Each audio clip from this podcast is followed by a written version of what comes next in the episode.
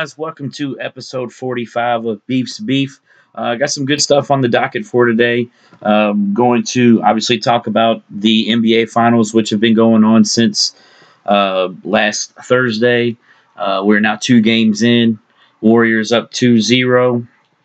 Uh, some commitments for the Louisville basketball team, another visit for the Louisville basketball team, and kind of just giving my thoughts on how the finals are going, uh, what I think about the recruits that Louisville has gotten, and things of that nature. So we'll start off with uh, Louisville's first um, recruit commit because you know you have the grad transfers, but this is the first actual recruit that has committed since Chris Mack has been the coach at University of Louisville, and it's actually a very good one. We got Josh Nickelberry, the six-four shooting guard out of Fayetteville, North Carolina, home of the J of the J Cole.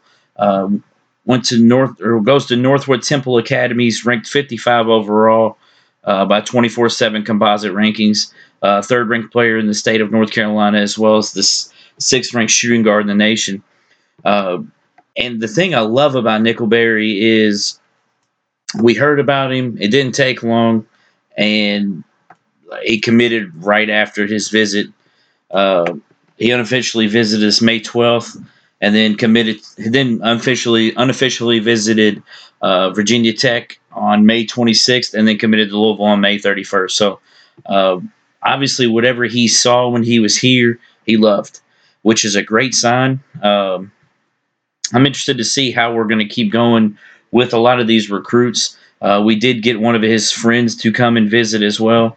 Uh, right after him, Jae'Lyn Withers. Jae'Lyn Withers is a six-eight power forward out of uh, Huntersville, North Carolina. Goes to North Mecklenburg. Uh, he's the 23rd ranked power forward, also a four-star player, uh, sixth ranked player in the state of North Carolina, and 77 overall in the 24/7 composite rankings. He has visit or he has offers from Louisville, Boston College, Charlotte, Clemson, Connecticut, as well as many others. Uh, he like I did, like I said, he did just visit uh, Louisville over the weekend, um, and everything that I'm seeing, he's talking very, very highly of the University of Louisville.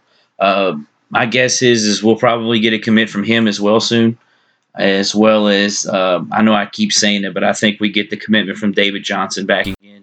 Um, I, I don't know. I just I see too much too much stuff for uh, David Johnson for us not to get him soon. So I, I don't know. I'm just gonna keep I'm gonna keep saying it until it happens. I think we get David Johnson soon, and it's not gonna really be a surprise for me when it happens. Uh, but uh, the the staff seems to be very very high on uh, on Withers, even though he's not ranked that high. But I don't know. They do seem to always like the big men or power forwards of this size. Because if you think of his times in Xavier, he never really had a big guy that was like. I mean, I guess you could say Kanter was, but 6'8", 212, that's that's not very big. I mean, yeah, I mean Jordan was all, was 6'6", 210, so you add two inches to him, and he's basically Jordan's weight. So he's going to be a very thin uh, front line. I guess maybe like a Malik Williams. I guess you would say. I guess stature wise. So not really that big of a power forward, but hey, you know, we're getting guys that are wanting to come play here, and that's that's a big thing. So um, we'll start with those two. Uh, we also got another uh, commitment over the over the weekend. Uh, it actually happened Saturday. A uh, another grad transfer for the 2018-2019 season. Uh, I looked up how to say his name on the Richmond website, and it from everything that I'm seeing, it looks like it's Khwan Fore. Uh, Khwan Fore is a six foot uh, six foot uh, guard out of Huntsville, Alabama. Played three years at the University of Richmond as a redshirt junior. Uh, last season, started uh, 26 games, played in 29, averaged 32 minutes a game, shot 48% from the field. Uh, shot 28% from the three point line, 66% from the free throw line, averaged 11 points and 3.2 rebounds. Um, I don't know. It just gives more experience to us. Uh, was the uh, fifth leading scorer on a Richmond team that went 12 and 20. I know it's not a lot of big things, but at this point, we need bodies. We need Division One bodies. We don't need guys that are going to be walk-ons and just you know there as bodies in in practice. We need guys that are actually going to contribute and actually give the starters and the first five, you know, some actual stuff to use. I guess you could say, because I mean, you always hear of, or you don't always hear, but sometimes you hear of teams not having enough players. So then you go like intramural guys and stuff. I mean, those guys, those guys may be good for someone like teams like IUS or something, but I mean, this is Division One, and you're trying to compete for a championship year in and year out. That's not going to work well. So I'm hoping that we can continue to get guys. I know I mentioned another recruit last week whenever I was recording, and you know I'm hoping we still stay in on him. I don't know. I don't know. I haven't heard much more about him, um, so I don't know. We'll see. I, I think right now, I, think we still get one more for next year. Who I don't know. I, am hoping it's. I mean, it'd be great if it was someone like a Darius Bazley. That'd be kind of dope to just sneak in on him. Uh, I know I kept mentioning Jordan Brown. Jordan Brown committed to Nevada last uh, a couple weeks ago, I believe. So uh, Louisville's obviously not in with him anymore. I kind of su- surprised me whenever I saw that uh, he went to Nevada because I mean I don't know if you gave me a choice, but then I don't know. I, am not going to go in and try to badmouth the kid. The kid's, you know, 17, 18 years old. He's staying out in the West Coast. He's from the West Coast. Uh, he's from California. So I don't know. I'm not going to hate on the kid. The, the, kid went where he wanted to go. Uh, doesn't seem like there's any shady things that came from it. So I don't know. I wish the kid well. I just wish he would have come. I wish he'd have come here because that'd have been that helped us out a lot. And I don't, I don't know. I, I like I said, I, I know I've said it a couple times in here. I'm not really sure who I think they're going to get, but I do think that Louisville does get at least uh, one more for next season, and then maybe a transfer as well. Moving forward, Louisville did play this weekend in the uh, Lubbock Regional in the college baseball tournament, uh, winning two and losing two. Uh, they won their opening their opening round uh, game against the Kent State Golden Flashes. Uh, won that game 13 to 6. Uh, and Logan Wyatt had himself a game, hitting a grand slam in the first inning, as well as a uh, as well as a three run home run in the uh, second inning. So he ended up being two for four. He ended up going two for four, seven RBI with a grand slam and a three run home run, uh, leading Louisville to a win over the Kent State Golden Flashes, as I first mentioned. Um, moving into the second round to play uh, Texas Tech in the Lubbock Regional. Uh, now, that game uh, against Texas Tech Saturday night was nowhere near the game that they had Friday night. Um, the game was tight, you know, through three innings, and honestly, it was it was tight through the top half of the fourth. Uh, through through the top half of the fourth, it was three to two, and then Texas Tech reels off three runs in the bottom of the fourth. Uh, it's six, so it's six to two. Uh, they reel off two more in the sixth, two more in the seventh, and just pull away from Louisville, and the final score ends up being ten to four. Uh, probably the big, the big momentum swing, I would say, happened when uh, there was a miss bunt uh, by Louisville batter, and uh, Campbell got thrown out at second base when he was leading off too too far. Uh, that was kind of the end of what would have been some type of run um, for the Louisville Cardinals baseball team. So they moved on to play uh, Kent State in an elimination game the next day. Uh, played really well again against Kent State. Uh, it was this game was close as well through uh, the top half of the top half of the fourth, uh, three to one after after the top half of the fourth. Kent State goes scoreless in the bottom half of the fourth and the top of the fifth. Louisville throws up six six runs in the top half of the sixth or fifth inning and uh, ends up cruising to a 12-6 win. But they gave up three in the eighth, which then you know kind of lengthen the game and our I mean they struggled against Texas Tech anyway and they just for some reason in the game Saturday when when runners got in scoring position Louisville just couldn't come through and I think you know or I'm hoping this year will help next year because this is a very young team. Louisville has a lot of players coming back next season. Uh, they end up losing the next game uh, to Texas Tech that night, eleven to six, um, ending the season with a forty-five and nineteen record, which is a very respectable record.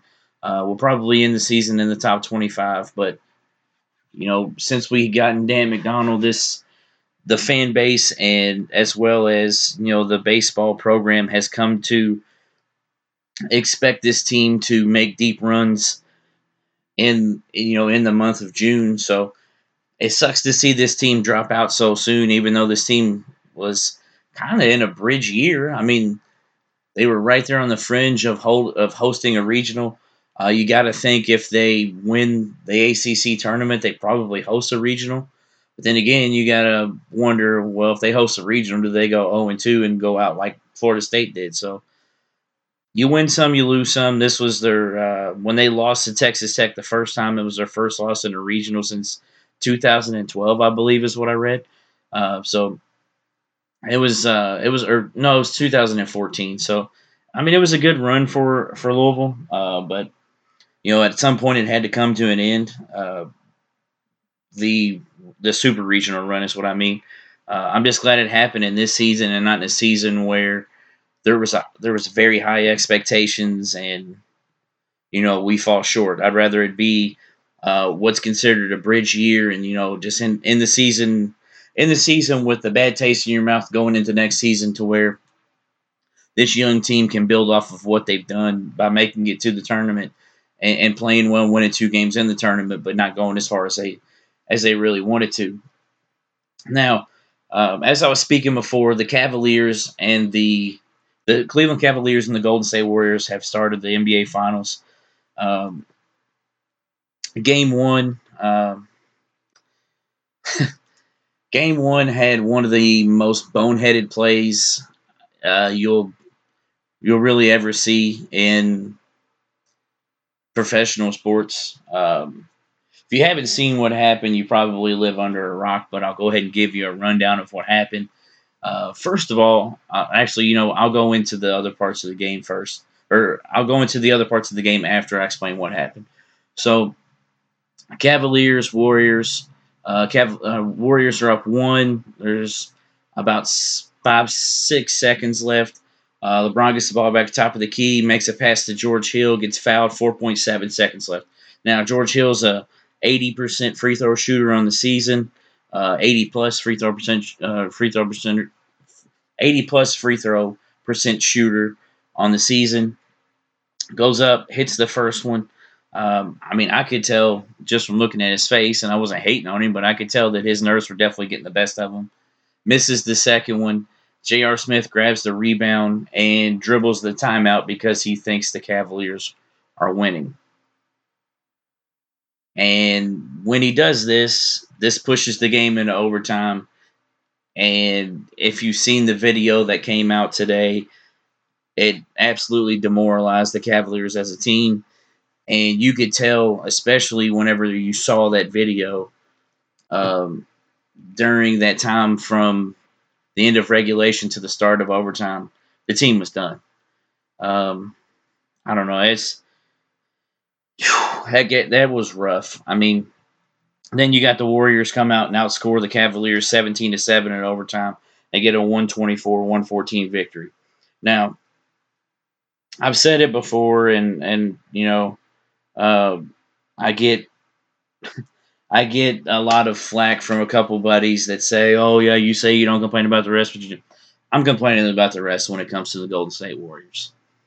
The Golden State Warriors have two top 10 players on their team and a third that's probably a top 20 player on their team. The Cavs have one top, he's the best player in the world. Um, and you could, and I mean, you could definitely say without a shadow of a doubt that Kevin Durant's the second best player in the NBA. And then Steph Curry's probably top eight, the top 10. So, why is it that the referees give them every call? Now, I know you can look at the box score or the team stats from last night and say, oh, well, Brandon, the, the Warriors had more fouls by 10 than the Cavaliers did. I want you to go and, and I want you to legitimately watch some of these games. It's hard for me to non biasedly watch these games because my favorite player ever plays for one of the teams, and I hate the other team.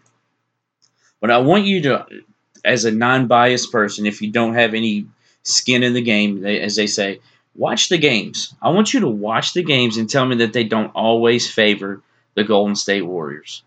It happened in the Houston series. It's happened in this series.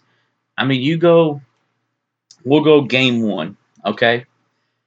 There is a Kevin Durant's driving to the rim. LeBron cleanly strips him. Foul. Wasn't even touched. George Hill guarding Kevin Durant twice. He's shorter than Kevin Durant by eight to nine inches. Blocks his shot. Foul. Just because there's a just because he gets blocked. And then the biggest one to me, and I'm sure there'll be some people that argue with me, well, this is a rule. The play where Kevin Durant drives to the rim, they call a charge, and uh, they call, LeBron James steps in, takes what they call a charge. I understand it was a block. I wasn't arguing with that part. It was a block, but it was called a charge from the beginning. Now, by rule, if there's a question on whether the person was inside of the half circle there, you can go and review. LeBron was nowhere near that half circle when they went and reviewed that play. To me, they went to go review that play because one of them called a charge, one of them called a block. They didn't go and talk to each other. So they went to it and reviewed whether it was a block or a charge. And then not only did they go to it and review it wrongly, they changed the call after looking at it and gave the Warriors the ball. That play right there, I know the J.R. Smith play happened. That play right there single handedly changed the momentum of that game. People can say what they want. Well, Brandon, that's a rule. It's a stupid rule, and it should never even be in there because that to me is a judgment call, and that's, that's actually not to me. That is a judgment call. That's like saying, well, in the ninth inning, we should be able to replay balls and strikes because uh, that's a big part of the game. Oh, crap. It's a big part of the game all the time. It's a big part of the game all the time. There is no reason those referees should be able to go to a replay booth and say, oh, man, we really screwed up this block charge call. Maybe we should change it. That's no, that's stupid. That play right there screwed the Cavs really bad. Look, the J.R. Smith and the missed free throw by George Hill ultimately is what is what turned the game at the end. But this part right here was the start of the momentum change, because with that, the if, if you keep the call the way it was, which is the way it should have been, the Cavaliers are up two with the ball, and there's about 30 seconds left, 30 to 40 seconds left.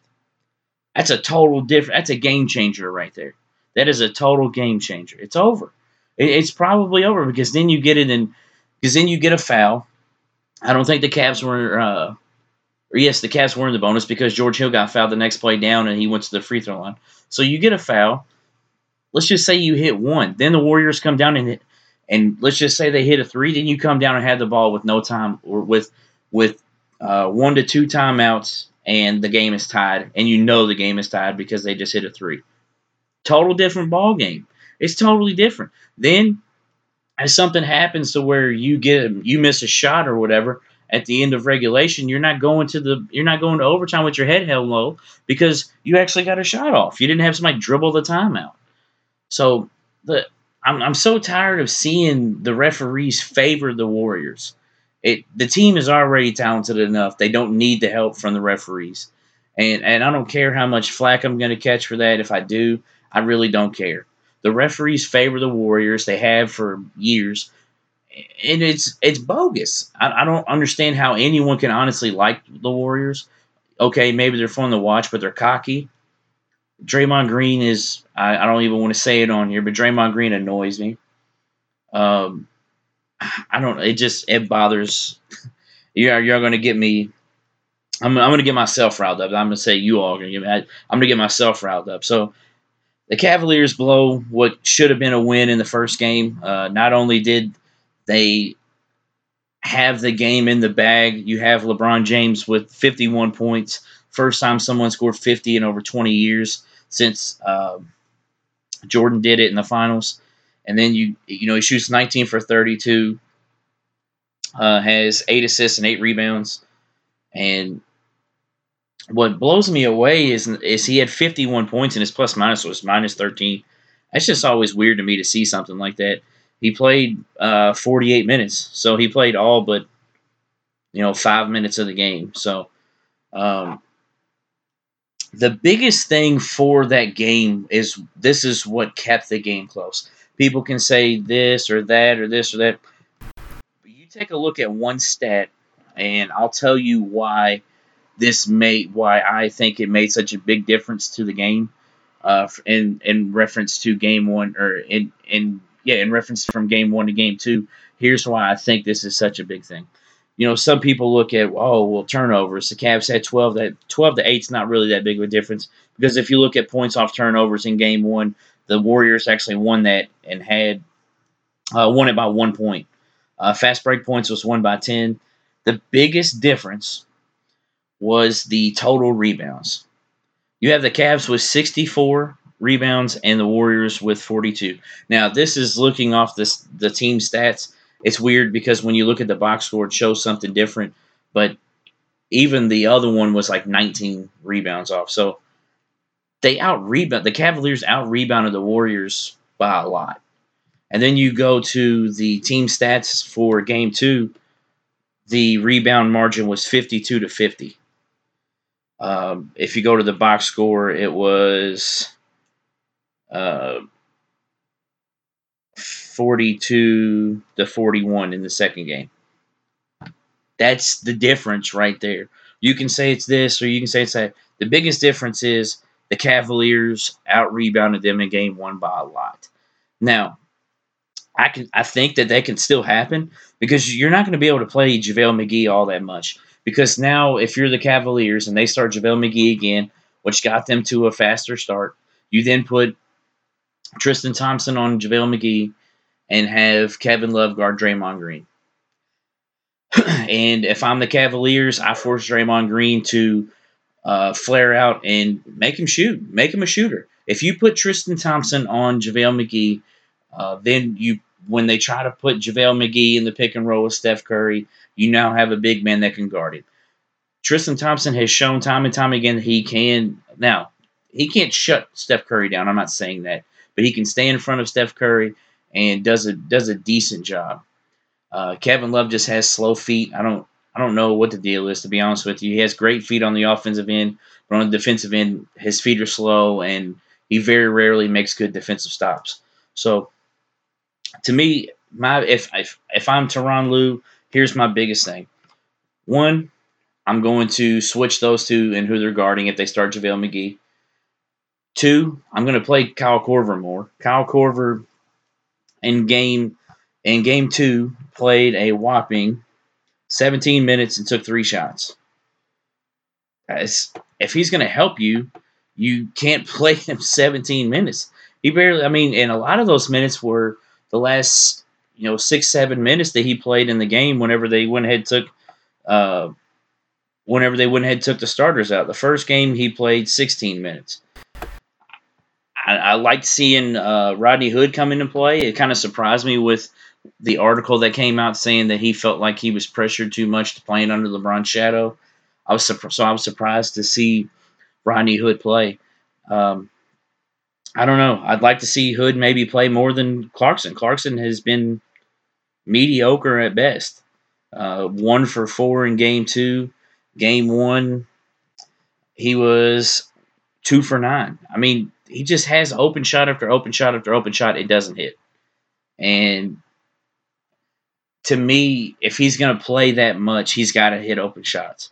That's the biggest gripe that I have with a lot of the role players that have been playing with the Cavaliers this year is the role players have to hit open shots.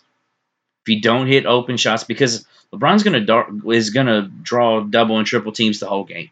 He's gonna drive to the rim and he's gonna hit his fair share of, of, of shots. He's gonna miss his fair share of shots as well. But when he gets you the ball, because more often than not he's getting you the ball in your shooting pocket, ready for you to shoot, you got to hit open shots.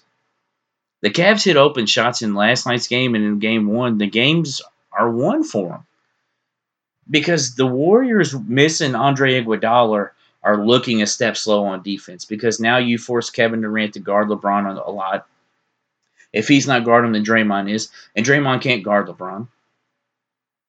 So then you know you got Steph on George Hill. George Hill's been playing really well against against Steph Curry. Uh, game one, he played really good defense. Game two, Steph was hitting shots that Steph sometimes hits. So I don't know. I, I think I'm not giving up on the series. Um, it's always funny to me to listen to some of these local radio guys because you can tell that they don't really watch the NBA. They're just, you know, window shoppers, I guess you could say, when it comes to the NBA. And, oh, well, I know this guy because I hear his name all the time on Sports Center. And, you know, they know their fair share about local college sports, but it's funny to hear them talk about the Cavs and LeBron now because back after game two, the series was over. Uh, game two of the Celtics series. Series was over. Cavaliers weren't making it out of the Eastern Conference Finals. The Celtics had made LeBron look old. LeBron had nobody on his team, and then and then they go and they win Game Seven on the road in Boston. Before that game, they weren't going to win in Boston because no, they they just couldn't do it. They just don't. It, they don't they don't watch it and then they comment on stuff. And to me, it's like I had a buddy today, uh, just to kind of give a a uh, I guess you could say an an example of myself on how I don't do that. I had a buddy today, my buddy John. He's been on an episode with me before. He said, "You're gonna start talking about baseball in the summer." It's like, man, I'm gonna be honest with you. Like, I have a team, the Washington Nationals, but I don't watch it as much as he does. Like, I just don't watch it. I just to me, I'm always gonna watch basketball ten times out of ten over anything.